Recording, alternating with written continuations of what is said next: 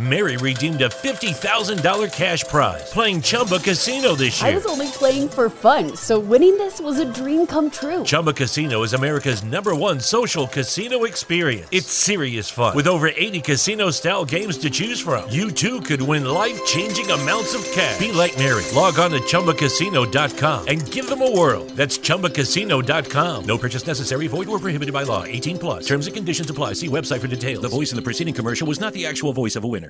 Drivers, start your engines!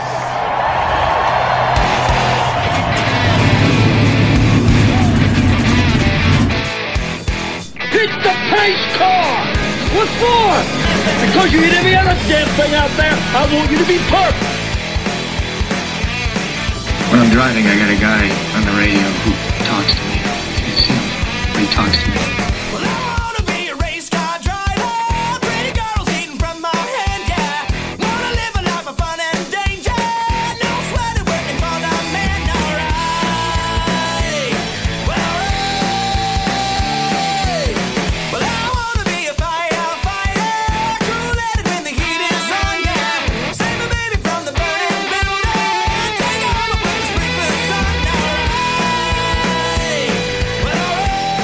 No, he didn't slam you, he didn't bump you, he didn't nudge you, he rubbed you. And rubbing, son, is racing. Hey, race fans, welcome to the Hoobazoo Radio Network and welcome welcome to the Drafting the Circuits program. My name is Frank Santoroski. I'll be your host for the next hour as we go over everything racing. Joining me in the studio today are Mr. Gray Warren, Mr. Richard Uden, and Mr. Seth Eggert. Fellas, how we doing tonight? Doing good. Doing great. Very good, Great. thank you. All right, so uh, as uh, Independence Day is uh, looming uh, in the near future for us, we had a good weekend of racing this weekend. We had Formula One. It was in Austria. Um, the NASCAR boys were uh, at Chicagoland in Joliet. Um, the uh, winners were Max Verstappen, uh, the a, a non-Mercedes winner for the first time this year, and uh, Alex Bowman took his first career win in the Cup car. So let's start with the Formula One race. Now, Richard, last week we were talking about how terribly boring the race was and what, what we need to do to fix Formula One, and and just Yep. and, and and when is this single team domination going to end? And then what a difference a week makes! My gosh, this was an exciting race to watch. Uh, I we don't had think it was we, we had week. I don't think that at the time had anything to do with it. I think the fact they went back to a proper racetrack had something else to do with it. certainly certainly that it has something to do with it. Yeah, and then you know Mercedes had some overheating issues as well. But I mean, we saw a really good race with a proper pass for Yeah. the lead on the track and the closing Yeah. stages. So let me uh, let you just uh, take us through the highlights and details real quick, and then we'll then we'll get into the uh, the, the delay and the decision on on the final result. Yeah. So it, Austria's, uh, you know, I think one of the short, if outside of Monaco, probably the shortest track on the uh, on the calendar, and uh, but it's far faster than Monaco. So it's a 70 lap race. So it's it's quite an action packed, intense race around a small track there. It's an old fashioned style circuit, very hilly, lots of gradients there. You know, real runoff, gravel, walls, not this zebra print stuff you had at uh, Paul Ricard. And um, you know, it just proves what these old-fashioned circuits are like. They they make for great racing, and we certainly saw that this weekend. Um, you know, the, the Ferraris were fast all weekend. Um, as you'd probably expect, it's a very similar circuit to Canada. Lots of uh, you know high-speed straights, and then relatively aggressive braking zones. And of course, Vettel arguably should have won Canada. So. Um, you know, you expected the, uh, the the Ferraris to be to be on pace there, and they certainly were. And Charles Leclerc just again this season, you know, for another time this season, seemed to have the upper hand on uh, on Seb there this whole weekend, and uh, and, and got the pole there. And Overtel had a mechanical issue in uh, Q3, which relegated him. I think it's a ninth on the grid. Uh, Hamilton qualified second, but then had a three-place penalty for impeding Raikkonen in, in Q1.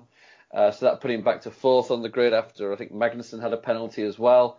So you had uh, you you had the I think it was the youngest front row ever in Formula One with um, uh, uh, Charles Leclerc and, and Max Verstappen taking up the grid. Both both 21 years of age, both born within 10 days of each other or something crazy like that. And uh, Leclerc got a fantastic start, uh, led away from the line.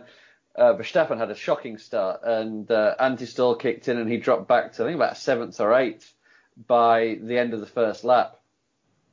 But he, he managed his tyres well in the early stages, ran ran longer than everybody else by about 10 laps, and then uh, when everybody made the stops, he had uh, fresher tyres than everybody else and, and, and, really pushed and started to, to sort of haul in the leaders. Uh, managed to get past Bottas there to take second, and then you, with about 15 laps to go, you suddenly like, well, hang on, he could win this now. And uh, you know he'd saved his tyres throughout the race, and he just had about about three to four tenths of a second a lap on um, on Leclerc there, and just just reeled him in and uh, made I think a good pass. Uh, you know to take the lead. It yeah, let's let's talk forceful. about the pass a little bit because it I was. Mean, it, it was forceful. It was, yeah, it I mean, was aggressive. But I mean, you go back, you know, 15 years to the Schumacher era, and that was a, a classic Schumacher pass. You know, there was nothing in there that was uh, particularly excessive. Leclerc had plenty of room. The only comment that I think I made and I, I discussed with you guys, you know, while, while it was happening live, if you watch Verstappen, he didn't take his normal line through that corner. He he missed the apex by a good few feet there, to which enabled him to force Leclerc wide, which was a little bit, eh, nah, maybe I don't know. But personally, I didn't have too much of an issue with it. I thought it was a, you know, a good move and a strong no, move, I, an aggressive move. And obviously, Leclerc is going to be frustrated and going to be shouting on the radio. Um, right, but let me ask you, know, you this, Richard. Okay, would Yep. To me, the pass looked like a good old fashioned racing pass. You know, you you, you stu- stuck, stuck his nose in there, ran the guy a little wide, um, yeah. um, claimed the corner. This is what yep. we're used to in American racing. That's not a penalty. That's good hard racing. Yes, exactly. Uh, you know, the, they, the cars touched wheels very briefly. Uh, yep. no, the cars were not damaged. Nobody was hurt. Nobody, you know, uh, got hurt. That that would never be a penalty in American racing. Now in Formula yep. One, we saw what happened in Canada with with where uh, Lewis and um, Sebastian didn't even yep. touch. They, he just uh, forced kind of Lewis to go offline a little bit, and then that was a penalty for Vettel. So. Well, I think so, so that that sets up the case that everybody's saying, well, for consistency's sake, if you uh, if you penalized Vettel, you need to penalize Verstappen. Yeah. That's that's I, I know popular logic. Yeah, yeah. I'm not saying it's right. So, but, but what but, you, but, you tell me what the difference between the, the two moves so were. Vettel got penalised for re-entering the track in a dangerous way, or whatever the terminology was. Vettel didn't get a penalty for driving Hamilton off the track because he didn't. Hamilton stayed on track. What Vettel got the penalty for was re-entering the track dangerously, which it's a very fine line, but mm, he probably did now, you know, the nature of uh, what he was, you know, the nature of racing is you're always going to do that. You know, there was nothing, uh, you know, Vettel didn't have a choice. He had to do what he did. So I don't think there's a criticism there of Vettel. Uh, but uh, what Verstappen did was just, it was just hard racing, as you say. There was no, uh, no, there's no malice in there. There was no intent to, to drive him off the track. There's no intent to endanger a competitor's life. So I really think he, he was well within his right, want of a better word, to to make that move. Um, I certainly didn't see an issue with it. He was certainly faster than Charles. You know, he had. Oh yes, Charles was point, Charles was a sitting sitting duck at the end. Vettel Vettel had, yeah. or not I, Vettel. Ma- Max had a lot more. Go, go, ahead.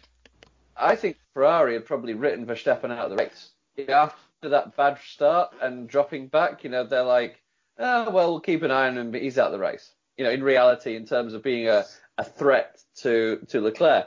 And you know he saved his tyres and he conserved them and he kept fresh rubber down there. And then when you know when it got to the business end of the race, he he turned them on fantastically. So huge amount of credit needs to go to Verstappen. He drove a, a fantastic race there, and it was a fantastic move for the for the win. Right, and and it was great for the uh, fans the too. Start. Oh yeah. Yeah, we, that's that's his fan base right there. There are are, are hundreds of thousands of Verstappen fans in in Austria. So pretty neat. Now, Seth, and Red Bull fans. So yeah, and Red Bull fans, absolutely. So uh, so Seth, you have a question. So I'm sorry, I didn't mean to cut you off. Go right ahead. Oh, you're fine. Uh, speaking of the bad start, I want to bring this up. Uh, Kevin Magnussen uh, in the Haas yes. car uh, was penalized 25 seconds for being just over the line for the box that you know on the yeah, grid. Yeah, start grid, yeah. Uh, while the FIA was deliberating on the contact between uh, Charles and Max, there were f- also photos circulating around that Max was out of position as well. Yep. But Max was never penalized for that. So wouldn't that also show inconsistency at the Uh, same time? It's, it- because it, it, shows maybe a lack of transparency from the FIA standpoint. So what each car will have is it has an electronic transponder on the car, and then under under each grid slot there is a, a sensor, for want of a better word, which detects when the car's in place. So the penalty handouts probably go on that sensor readout far more than actual visual aid. So it could be. I mean, we could be talking millimeters here, which is impossible to detect with the naked eye for a, you know, Well- from, a, from TV sh- Well, TV footage. I, I I understand what you're saying. The one thing I will say, because there was a side by side photo of uh, Magnussen's car with Max's car, as Yeah. far as uh, how far uh, further in the box they were. For uh, Magnuson, you could still see the painted white line for the box. yes. For Max, you couldn't see the line at all. No. So, Richard, are those transponders in the same place on every car? They should be. Well, they'll do a relative difference of position. So where wherever the car sits, it'll measure the difference from, you know. So yeah, th- there could be some vagaries within each within each pit installation. I don't know enough about how all that works, you know, the, the finer details of it. But um, you know, the, the, we're probably talking millimeters here, and it's a very very unfortunate thing, for want of a better word, for It seems Uh, like 25 seconds is a rather harsh penalty for just, you know, something that, that didn't really gain him anything other than millimeters, maybe. I mean, the guy, Yeah. he's already penalized by having to drive a Haas car. exactly. So why make why make the guy's day worse? He also he also had a uh, five place grid penalty as well, so he was already starting Yeah. further back than he qualified. Uh, I think he had qualified fourth and he ended up starting ninth after the penalty. So on top of that, the 25 seconds dropped him.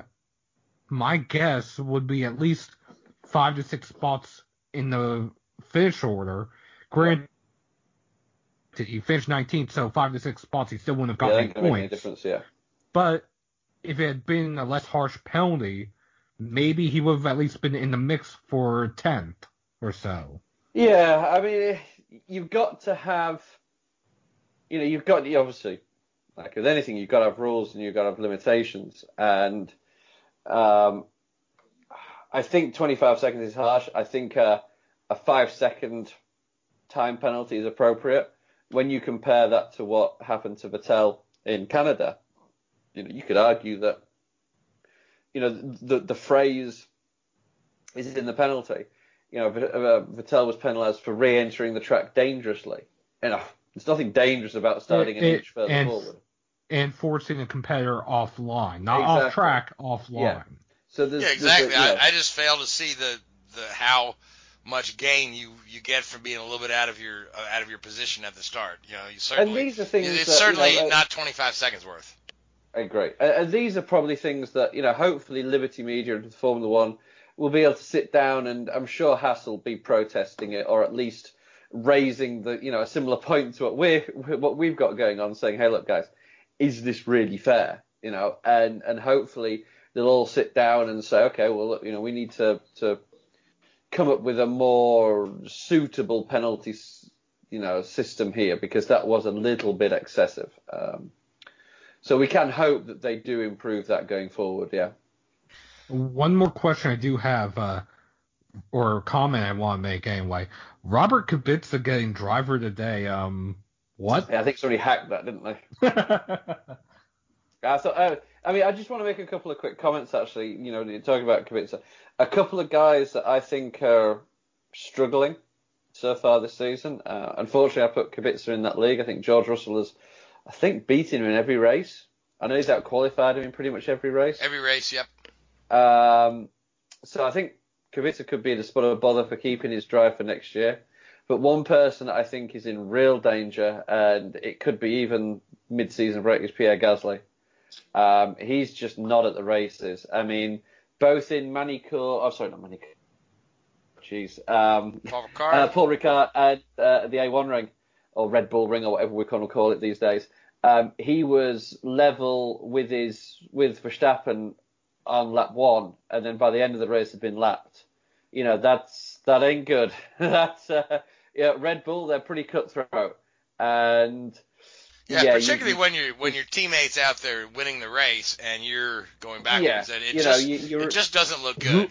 no, Who would they I- replace him with though? Uh, would they bring uh, Kvyat back up or? I mean, I think I think He- in all he's right fairness, there. he's he's earned it. He is deserved. Now you can criticize Kvyat as much as you like because he was pretty crash prone in his his previous um, iterations of, of, of driving for Red Bull. But you know, the guy's turned around and he's gone away. You know, worked on his issues, spent some time working with Ferrari as their, excuse me, as their simulator driver, and he's you know he's done his dues, and he's come back to much to people's surprise, but he's doing the business. You know, Albon's, um, you know, Alex. Mary redeemed a $50,000 cash prize playing Chumba Casino this year. I was only playing for fun, so winning this was a dream come true. Chumba Casino is America's number one social casino experience. It's serious fun. With over 80 casino style games to choose from, you too could win life changing amounts of cash. Be like Mary. Log on to chumbacasino.com and give them a whirl. That's chumbacasino.com. No purchase necessary, void or prohibited by law. 18 plus. Terms and conditions apply. See website for details. The voice in the preceding commercial was not the actual voice of a winner. Mary redeemed a $50,000 cash prize playing Chumba Casino this year. I was only playing for fun, so winning this was a dream come true. Chumba Casino is America's number one social casino experience. It's serious fun. With over 80 casino style games to choose from, you too could win life changing amounts of cash. Be like Mary. Log on to chumbacasino.com and give them a whirl. That's chumbacasino.com. No purchase necessary, void or prohibited by law. 18 plus. Terms and conditions apply. See website for details. The voice in the preceding commercial was not the actual voice of a winner. Albon's doing a good job as well in that car, and you're probably too young for him to step up. But I, I really, I think you could very, very well see, you know, a scenario similar to what we saw, you know, in the past, where, um, you know, they do the real switcheroo, as it were, and uh, and and bring, um, you know, Kvyat back and drop Gasly back into the Toro Rosso, and then yeah, I eventually could, he I could certainly see that fades off into endurance racing or something. Because the guy, I mean, we're not talking finishing 10 seconds behind your teammate here. We're talking a minute and a half, which I don't think there's a bigger differential between teammates as there is those two.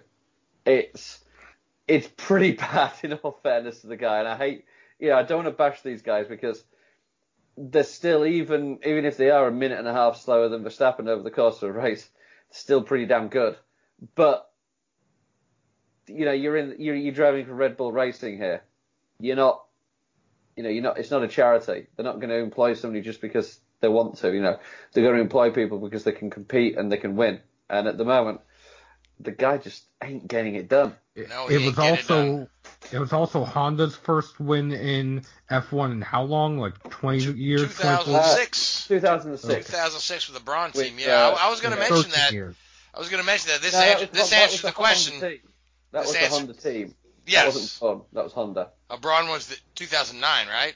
Yeah, yeah. So 2006 Hungarian Grand Prix when Button qualified 16th and went on to win the race. And I was working for them at the time and I got a nice little bonus for that one. Well, nice, nice. So, um, but it does answer the question: Can Honda win in Formula One again? So here they are. Here they are in, in the winner's circle. Um, Red Bull doesn't look so foolish now for picking them up. Them up.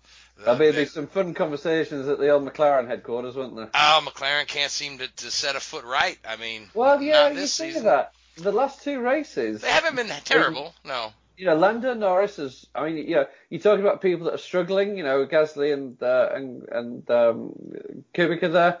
Hey, you've got to take your hand off to Norris. I mean, he he dragged that car around uh, Paul Ricard at the end of the race there, and he. Um, you know, he, he was competitive again at, uh, in Austria and had a good solid points finish. So he's, you know, I mean, if you're looking at the, the, the future post Hamilton of British Formula One racing drivers, you know, to look at Norris and George Russell, you're pretty enthusiastic about it, I think. Oh, for sure. Yeah, both both those guys have a lot of talent. So then the other thing I wanted to mention was, eh, you know, we were talking about the Honda, um, and um, the guys that may be on the way out. But there's a rumor floating that uh, Nico Hulkenberg may be out of uh, Renault in favor Yeah. of um, spearheading Porsche's Formula E team. I don't, I don't, I think that's maybe Um, not this season, but uh, some Well- reports uh, seem to suggest it might be sooner rather than later. Although uh, Hulkenberg is insisting that he feels safe in his Renault seat. What are you hearing on that one, Richard? So Cyril uh, Bunton, or I can never pronounce it. I can Cyril, never say his name either. Yeah. Cyril. There we go.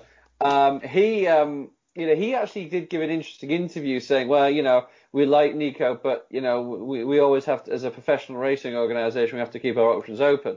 Which, you know, is anybody in racing like, uh oh, that's not a good thing to hear. Um, I, I, Hulkenberg's one of those enigmas, isn't he? I think is the best way to describe the guy. Everybody raves about him. Everybody says he's this fantastic driver who's just never had the break. And one of the things I look at, and one of the, sort of my thoughts behind this is, you know, the guys like Mercedes and Ferrari and Red Bull and guys like that, you know, they know the ins and outs of every driver far better than we do. And there's a reason Hulkenberg hasn't been picked up by one of those teams. And I'm not saying he's a bad driver. I just think he's a solid driver. And probably that's about it.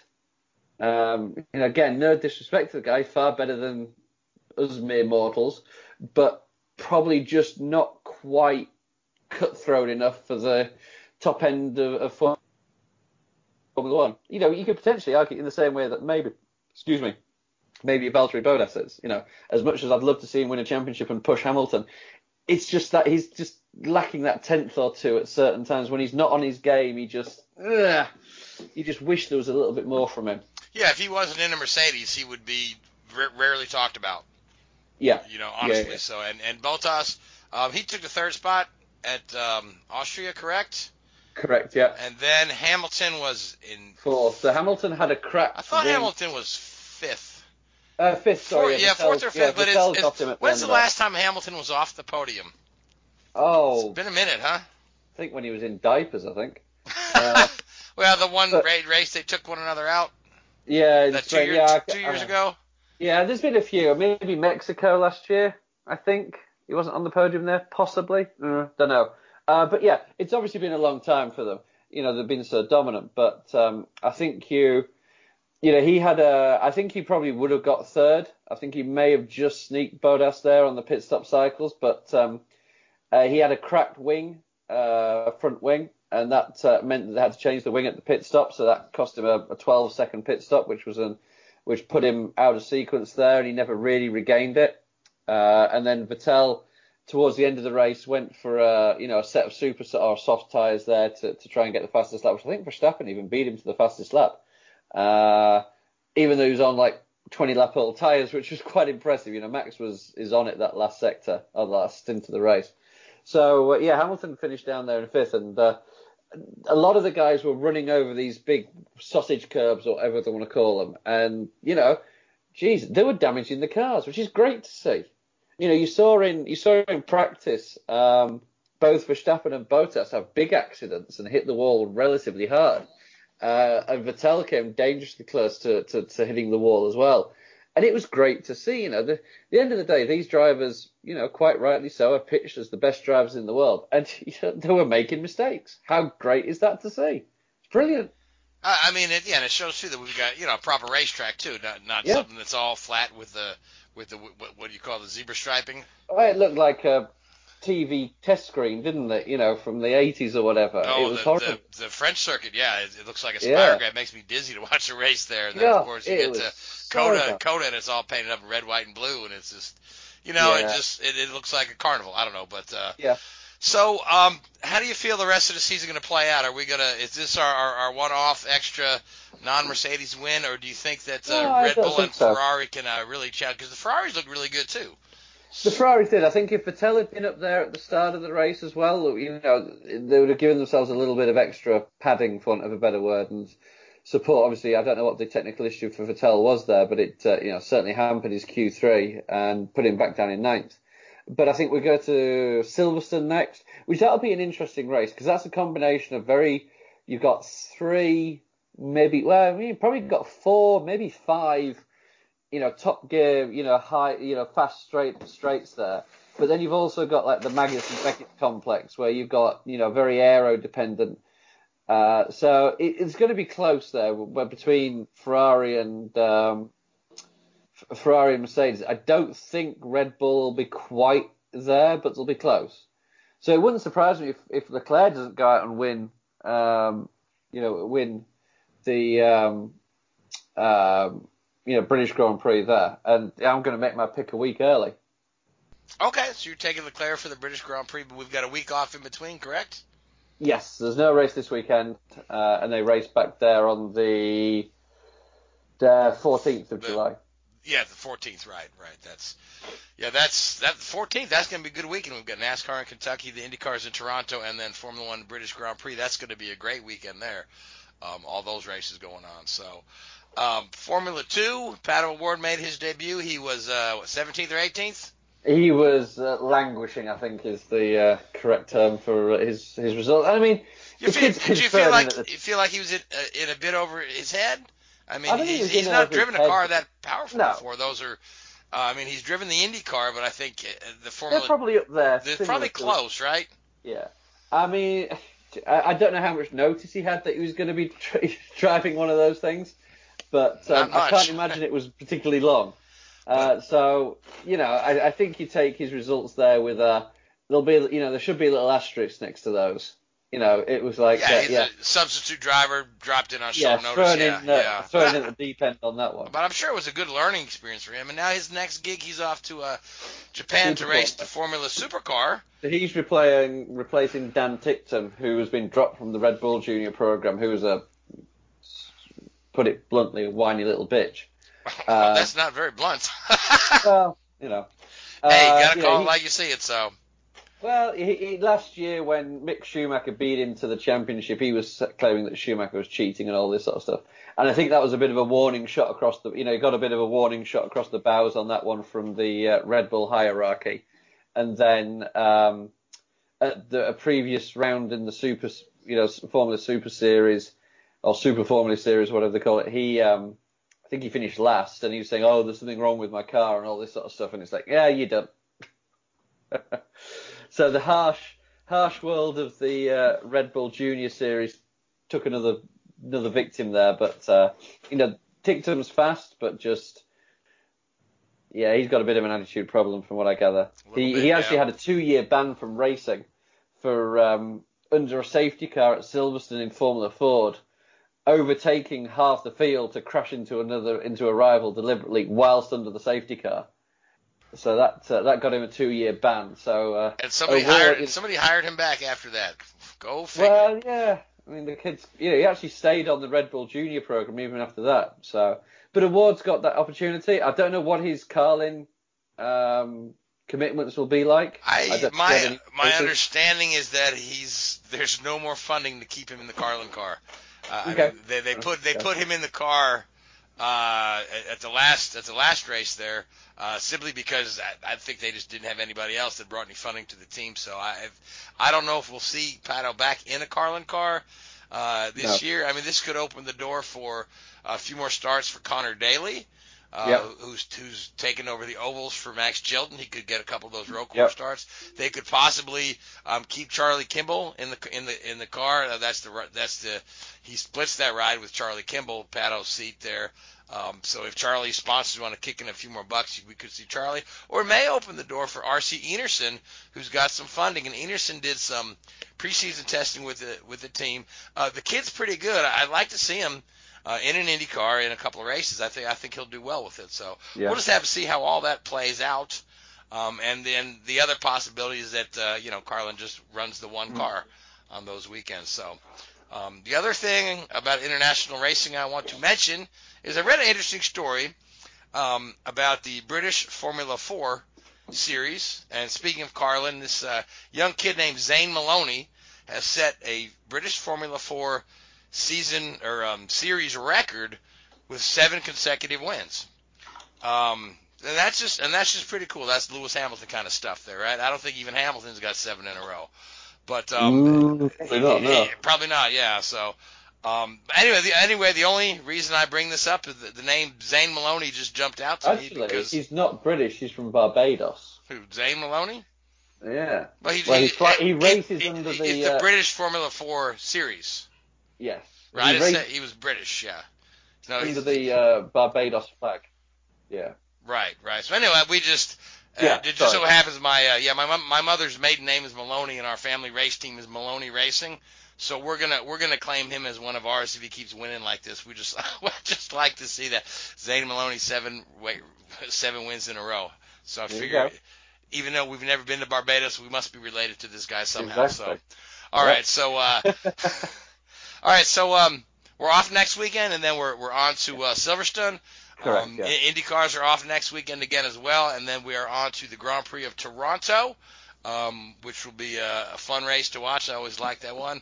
And NASCAR, we had a uh, all three series in action at Chicagoland. We had uh, some serious rain um, that delayed the start. We ended up getting a Sunday night race, uh, which was pretty cool, uh, with a very very muddy uh, infield. As a matter of fact, I think the um, our race winner Alex Bowman got stuck in the mud after he uh, won the race. So, uh, Gray, you want to take us through some of the highlights of Chicago?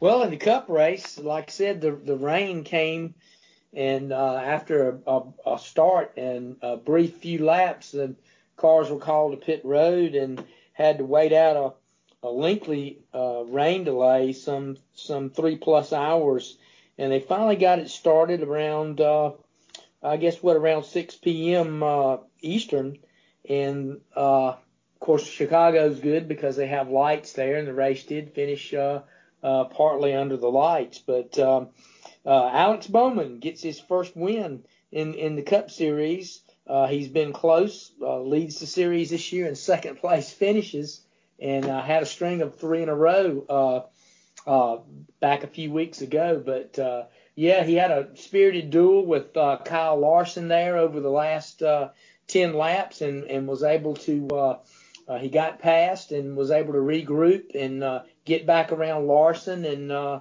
with about uh, three or four to go and end up winning the race. So good for uh, good for uh, Bowman. You know, it's been we've been uh, thinking that he would probably pick up that first win at some point uh, after his strong runs uh, early this season. So uh, he finally got it, but. Uh, uh, good competitive race. It was an up and down day for uh, for some guys. Uh, I believe uh, Kevin Harvick uh, had the strongest car and uh, uh, during points of the race, and he got in got in a little bit of trouble, got into the wall and damaged his car, and I think he never was able to recover from that.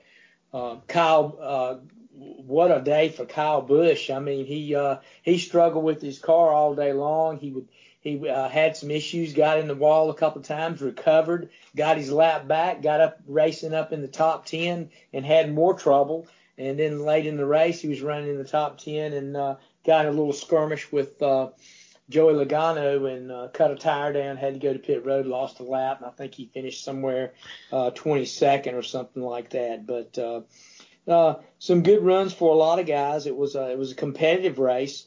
Uh, you know, Now, I think we had that- um there was a uh, a pit lane penalty with Denny Hamlin. Hamlin having won the first stage. There was an uncontrolled tire.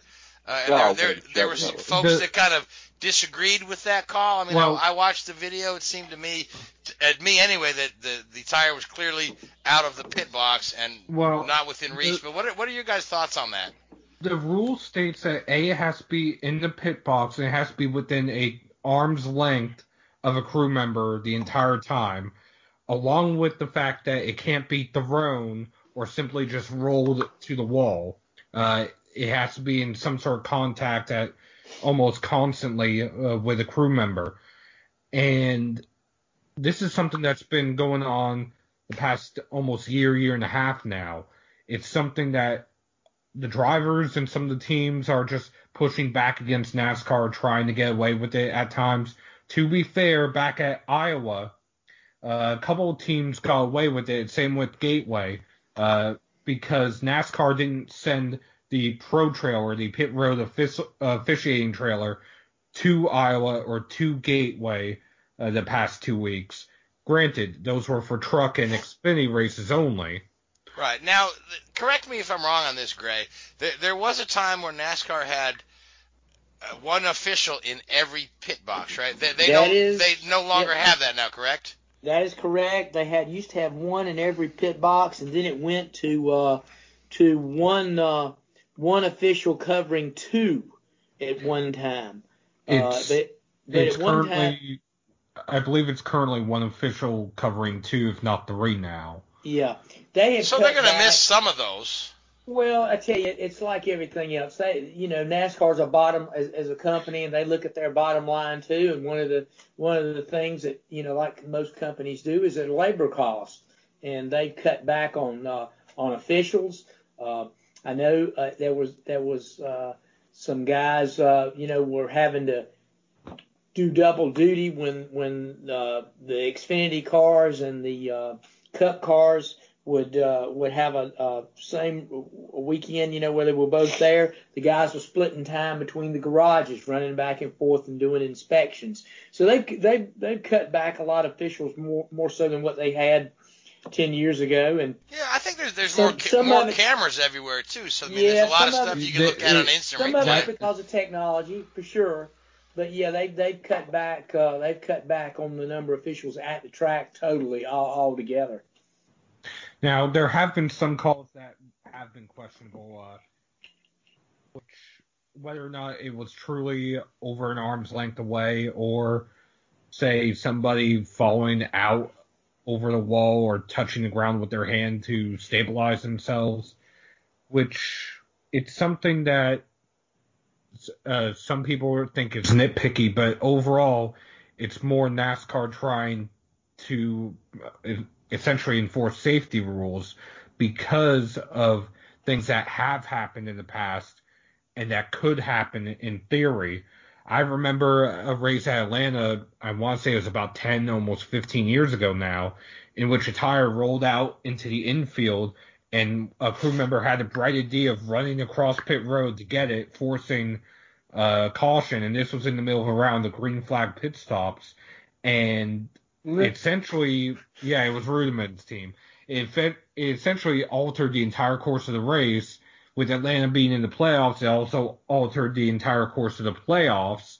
If I remember correctly, Tony Stewart went on to win that race, and that was one of the races that helped him. Uh, no way, I'm thinking 2011 on that one, but still, it's something that can alter a championship. Certainly, long certainly. run. But but the long and short of it is like I I felt like according to the letter of the rule that the, it was a good penalty on on Hamilton. I think that's Agreed. exactly. But I just don't Hamlet. understand why all the that there's all this pushback that they're saying, oh, that's a bunch of BS and this and that. I'm like, it's no, it's a, the tire was clearly, you know, the guy one guy rolled it to the other guy out, out yeah, of the but box. tire and, yeah. but the ti- for Hamlin's penalty, the tyre was stationary. It was just that there wasn't, you know, it wasn't in danger of rolling away. It was just that there wasn't somebody within an arm's length. Now, what's the definition? Someone was not in contact with with the tire. Yeah. It, it was also outside the pit box. Uh, Uh, Yeah, it- it? it, it was in the next pit box. Uh, Unless I watched the wrong video, they, they it rolled from uh, it rolled in front of the looking pit box wrong to the guy on the wall, and the guy on the wall grabbed it. It was it was it, you know, it was rolled from one guy to the other. I don't know. Well, So, yeah. either Maybe way, maybe either way. So different then. Maybe I saw something different. Al- so let's talk about Kyle Larson. Let's before we let's talk about Kyle Larson for a second. Poor guy seems to be snake bit. Can't seem to buy a win this day, day, day and age with a lot of really good finishes. He looked extremely disappointed at the end of the day, huh, Seth? Well, he did have McDonald's as a sponsor, which they haven't won since, uh, let's see, Jimmy Spencer in the 90s. Uh, didn't Bill Elliott win a couple So races with they- him? No, he did, Bill Elliott won some uh, dual races and I think a bunch shootout with McDonald's, but they haven't won a points paying race. Since McMurray- Jimmy, Jamie McMurray Stewart at didn't win with Talladega, huh? Nope. McMurray never won with McDonald's on the car as okay. a prime. All right. Okay, well, That's- there you go. So, new- so maybe that's a little bit of a jinx. I don't know. Overall, Kyle Larson has been running better. Uh, Chevrolet uh, as a whole ran better. Uh, at one point, the entire top seven was Chevrolet. Uh, Jimmie Johnson led 10 laps early, but he never fell outside the top five throughout the entire race. And the last time he did that was Bristol in the spring race last year. Right. Matter of fact, Jimmie finished fourth, which was a, a, really good run for Jimmie considering the couple of seasons they've had. William Byron also had a good run, leading some laps, finishing inside the top ten. Chase Elliott, after the uh, rain delay, they made wholesale changes to the car on the front end. He had drip, uh, dropped back to almost 30th uh, when the caution came out for the rain, and he drove up to the lead, took the lead, and was battling with Harvick and Bowman and Larson at times. Yeah, no, Austin Dillon won the pole and uh, and had a decent run there. He finished, uh, I think he got a, he finished in the top ten, got a tenth place finish. So uh, he he's uh, he runs somewhat better. They they they've stepped up their uh, mile and a half program at RCR this year. They've had, they've been qualifying good. They just haven't been able to put the uh, put that and parlay it into uh, to a strong race run yet. Now, I just want to mention uh, the storm in general uh, real quick. It actually did cause a little bit of damage uh, to scoring pylon, to several pit boxes, especially the NASCAR ends in one of the Rick Ware boxes.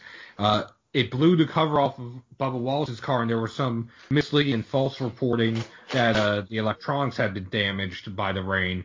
Uh, they had a second cover on it, uh, clear cellophane, which, since it was clear, I can understand why people thought that the water got inside the car.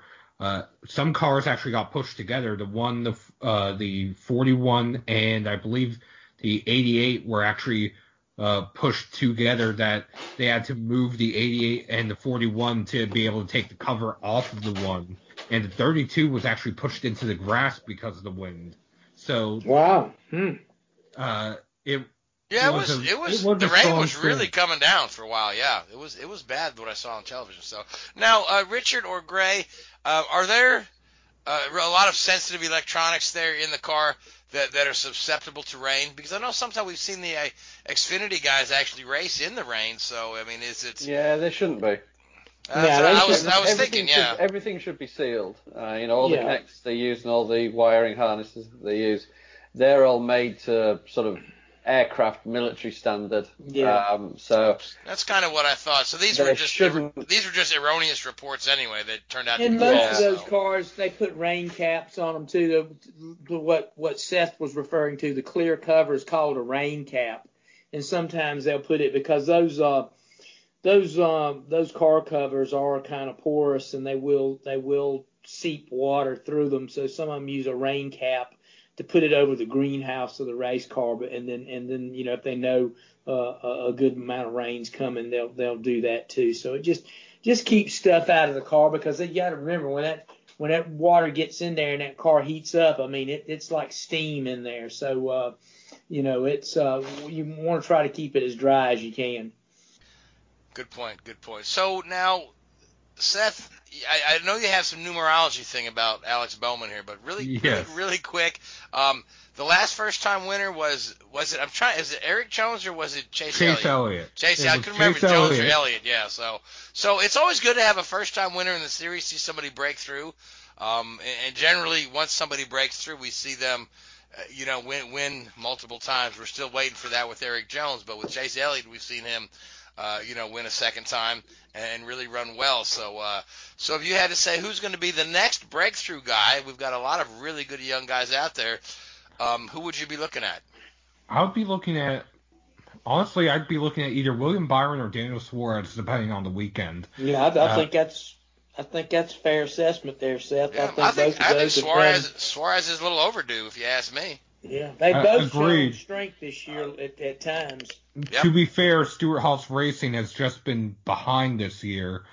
That being said, between the two of them, like I said, it depends on the weekend. Uh, William Byron definitely at the 1.5 mile tracks and uh, Daytona this weekend. Suarez, I'd almost say the short tracks, maybe Watkins Glen later on this month, uh, just because Stewart-Haas Racing has been so consistent, at least and Ford in general, on the short tracks this year. All right, we'll just Yeah. have to see how that plays out. So now, Seth, your numerology thing, I saw you put it up on social media, but I'll let you share it. Well, Alex Bowman started eighth. He drives the 88 and he led 88 laps. It's not that often that the, the numbers align like that. Uh, Alex Bowman is also just a 193rd driver to win a Cup Series race. If you take in, into consideration, there's been over 2,500 Cup races. That's Jeez. pretty. yeah.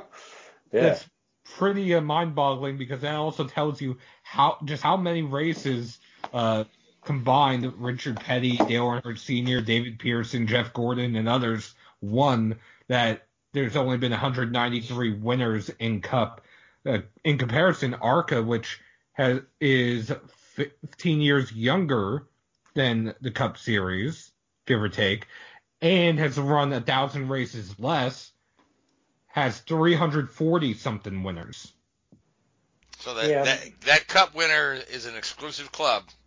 Yes. So welcome to the club, Alex Bowman. Good job, good job, young Yep. man. So Well, Now- you know, now- it's, it's the pinnacle of the sport. So you're gonna, you know, when you compare it to, um, uh, compare that to ARCA, you know, where you have a lot of a lot of guys come and go. There's a lot of, you know, there's a lot of turnover in the ARCA series as far as drivers go, and it's and it's you know has been billed as a for the last two decades has been more more or less of a feeder series, you know, for kids to to get some seat time and come up. So yeah, I would imagine that that that number has really grown in the last 20 years in that ARCA series.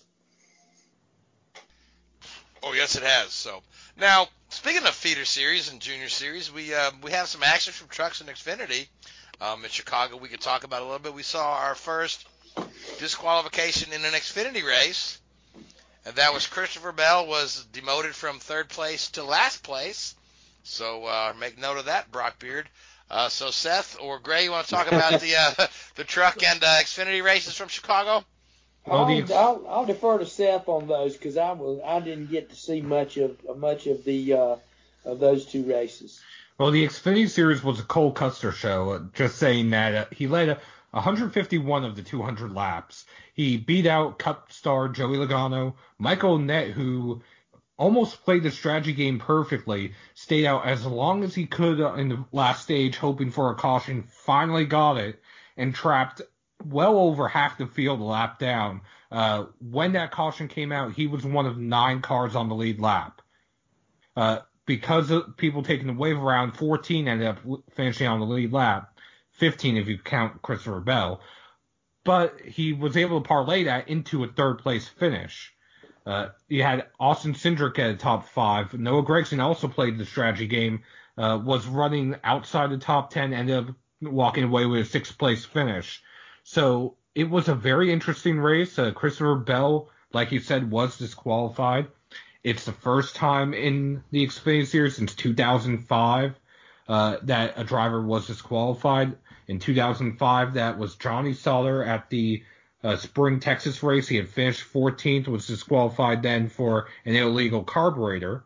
Christopher Bell, on the other hand, he was disqualified because the car was extremely low in the front on both sides and was a little too high in the right rear. Uh, Gray, Richard, would either of you be able to explain how that happens? I mean, it wouldn't be a surprise to them. They probably know they were pretty close to the limit, and they probably did get. They probably went for it. You know, I mean, it was, um, you know, th- they're in the playoffs. You know, so what have they got to lose in reality? Um, that's that's the one it- problem I have with it is, you know, as soon as you get in the playoffs, it's just an open book to Well- these guys. They can throw whatever they like at it. And- And, I know it's the playoff points that he'll lose. and all this sort of sometimes- jazz, but the guys, the guy's good enough to lose a few playoff points and not lose too much sleep over it. Know, and sometimes too, and, I'm not taking up for him, not saying that that you know this is what happened, but I have seen this before. Uh, they use uh, clamps on the screw jacks on, on, on all sometimes on on the fronts to kind of lock them down to keep them. Sure. Sometimes those clamps do come loose, and those things do turn and and and back off, and sometimes that will make them make them come in too low, and that, that's quite by accident. But there again, the rule's the rule, and if you're if you're too low, you know you're in violation of the rules. So it doesn't matter how it happened. It's uh, you're going to get busted for it. Richard, I'm glad you brought up the playoff points, and there's a reason why I want to say that this actually means more than people realize. Uh, Christopher Bell, prior to this penalty, was about a race, maybe a race and a half behind Tyler Reddick in the point standings. Mm-hmm. That might not seem like a lot, but if he's able to close that gap, or if he had been, and been able to take the lead prior to the se- the regular season finale, the winner of the regular season is going to get 15 playoff points. Second Okay. place only gets 10. That you. that's a pretty big gap. It also could alter the uh, back end, the cutoff for the playoffs. The reason why I'm saying that, the cutoff right now between Brandon Jones and Ryan Sieg for 11th and 12th is only about 20 points. Yes, the top 12 get in there, but if somebody wins behind that, say uh, Jeremy Clements, like how he did a few years ago at Road America, that could easily knock Bell's teammate Brandon Jones out of the playoffs. So here's a question for you. So the guys that finished, I mean, when did Bell finish? Third, was it? Yes, So the guys that finished fourth, fifth, and sixth, did they get moved up or did they, they? they do get moved up. Okay. In addition, uh, wherever Bell finished in the stages, everybody gets moved up. Okay, I'm with you. Mike, Michael Annett uh, previously did not earn any stage points in the second stage. Now he finishes 10th at that stage and gains one additional point. So it has bigger consequences than people realize. Yep. Yep. We've yet to see this a DQ in the Cup Series yet. We've seen we've seen one in the truck where the winner was was stripped a couple of weeks ago, and now we've seen uh, a DQ in uh, in the uh, Xfinity Series where a third place finisher was stripped of his finish. So I mean, you know, NASCAR stated at the beginning of the year that they were gonna uh, they were gonna enforce this, and so far they have. But you know, uh, waiting to see what happens in the uh, if if someone in the Cup Series is going to fall victim to that this year. I It's- predicted It, it seems to me like the the Cup guys have been uh, behaving, I guess, for lack of a better word, because we haven't we haven't seen the um. we we've there, there- seen there used to be like all these guys would fail post race inspection or post qualifying inspection. It was every week. It was just a ridiculous amount of guys. But now we just really haven't heard that. I don't know if they're just either sticking to the rules a little better, uh, or they, they've got the Just uh, not the, getting the caught. LIS Yeah. figured out, or they just figured out how to not get caught. we we have seen the LAS from what I've heard, but we we have seen some uh, post qualifying uh time or well qualifying times disallowed because of failing Mhm. tech, Right. uh, especially close race yet. yeah, especially back at Kansas. Uh, Matt Tifft, I will say, uh, he failed post qualifying tech uh, this weekend for the fourth time this season. mm, yeah, that's not a coincidence, is it? No, that's not. Although to So be has he had for- his has he had his crew chief suspended yet, or Uh, no, they eject uh, typically either the car chief or the lead engineer okay? from the track. Uh, we also had the truck series in action as well before we move on. Uh, Brett Moffitt, who won via that driver getting disqualified at Iowa, actually, uh, according to him, actually earned the win this weekend uh, in an unsponsored truck. Both his truck and John Hunter Nemechek's number 23 GMS uh, machines were completely blank. Uh, they did not have sponsorship this weekend. Moffitt, uh, the defending champion last year, had sponsorship issues, and at one point they were questioning whether he was going to be able to run the full season. Uh, you know, that's that's kind of kind of unusual. What what do you think? You know, because GMS has emerged as one of the one of the top teams in that in, in the in My- the truck series. my understanding is that Maury uh, Gallagher, the owner, uh, every time he's had a Legion on the the truck, it's his own company, one of his Right. other own companies, and he's trying to uh, advertise to other companies saying, "Hey, we have blank advertising space if you're interested in," instead of simply slapping on GMS Fabrication or ISM Connect or another one of his companies. hmm I guess So it's a, it's a good way to get your name out there. Get your get your un, unsponsored truck in victory lane and say, hey, this space for rent. So So essentially, what he's doing, he's running them running those trucks out of his own pocket. He has been for almost three years now, and people haven't realized it. Yeah, yeah. Yeah, you know, we see the same kind of thing over in, in Indy cars. You know, believe it or not, like you know, on the Rahal team, when you see Mi-Jack on the car.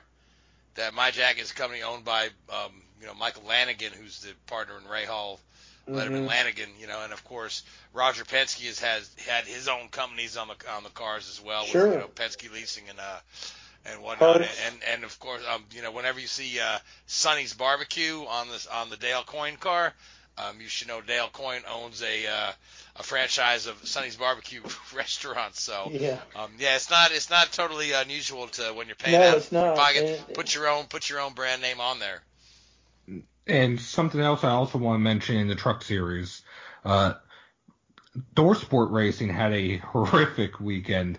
Uh, they changed engines on Matt Crafton's truck twice, and still had engine issues during the race. That it was over revving under caution. Uh, Johnny Sauter uh, was having transmission issues uh, with the engine throughout the race and was relegated to an 18th place finish three laps down. Ben Rhodes blew his engine on the start.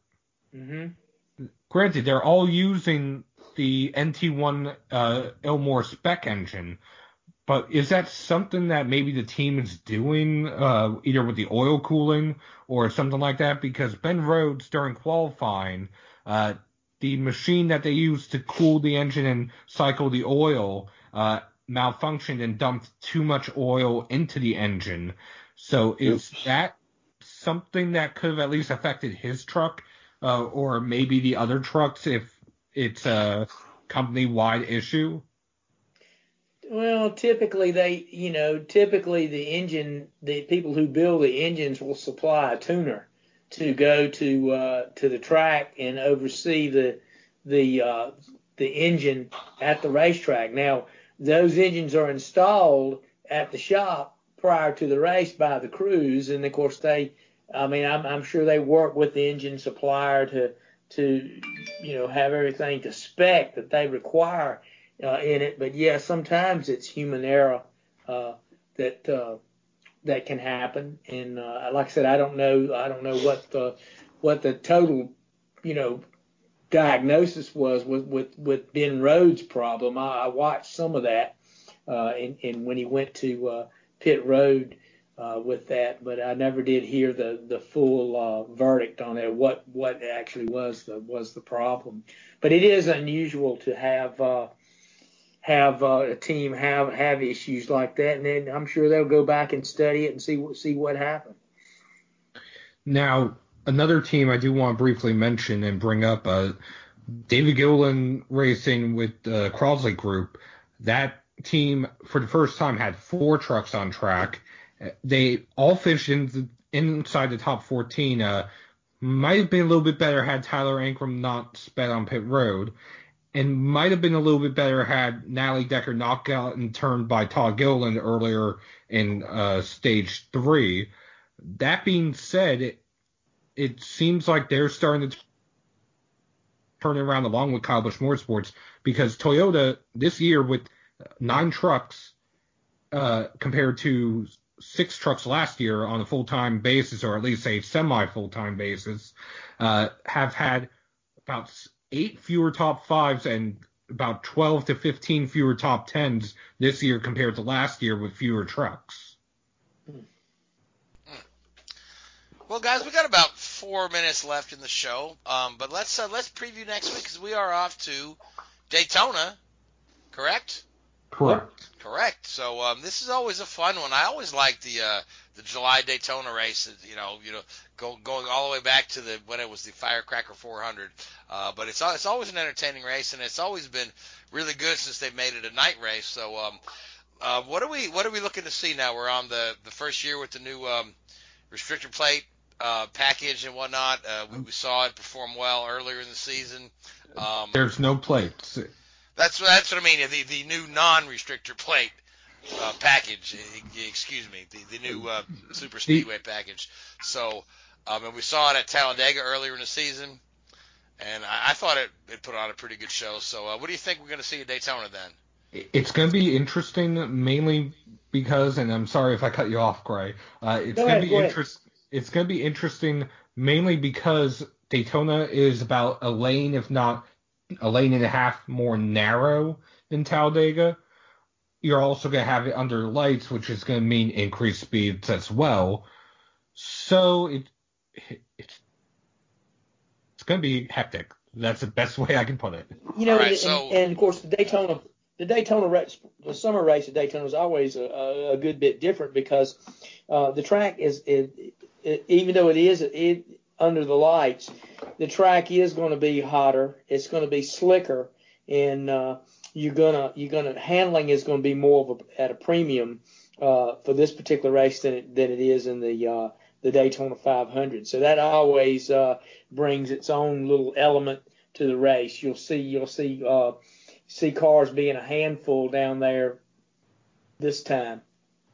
Yeah, and, and it's it's always a very fast race too. It seems to seems to just go by like that. Boom, you know, you take 100 miles off of it, and it's just like, wow, you know. Well, it's a sprint. It becomes a sprint race. Exactly, exactly. Yeah. So let's let's talk about uh, who we like for a winner because um, I think NASCAR is the only series active. So we'll all go ahead and pick a winner uh, for NASCAR. Richard, you wanna you wanna start off here?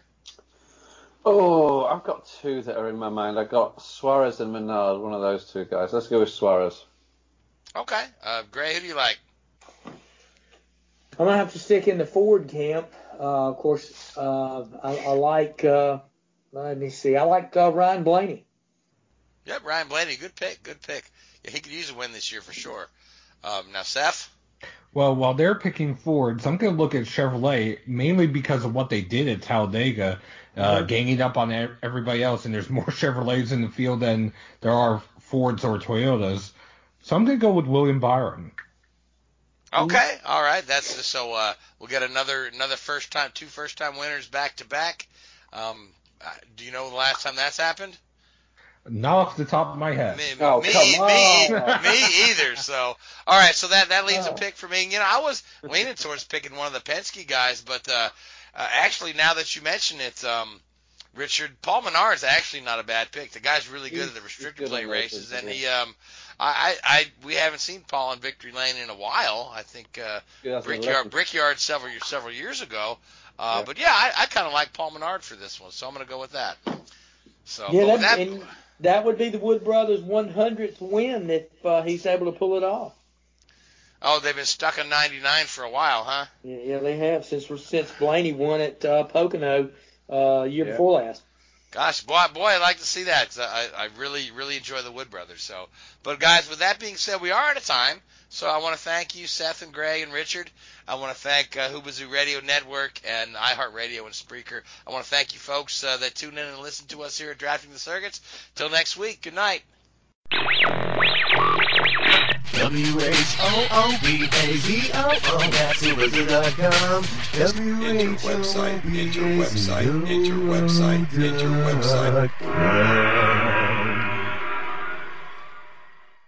Mary redeemed a $50,000 cash prize playing Chumba Casino this year. I was only playing for fun, so winning this was a dream come true. Chumba Casino is America's number one social casino experience. It's serious fun. With over 80 casino style games to choose from, you too could win life changing amounts of cash. Be like Mary. Log on to chumbacasino.com and give them a whirl. That's chumbacasino.com. No purchase necessary, void or prohibited by law. 18 plus. Terms and conditions apply. See website for details. The voice in the preceding commercial was not the actual voice of a winner.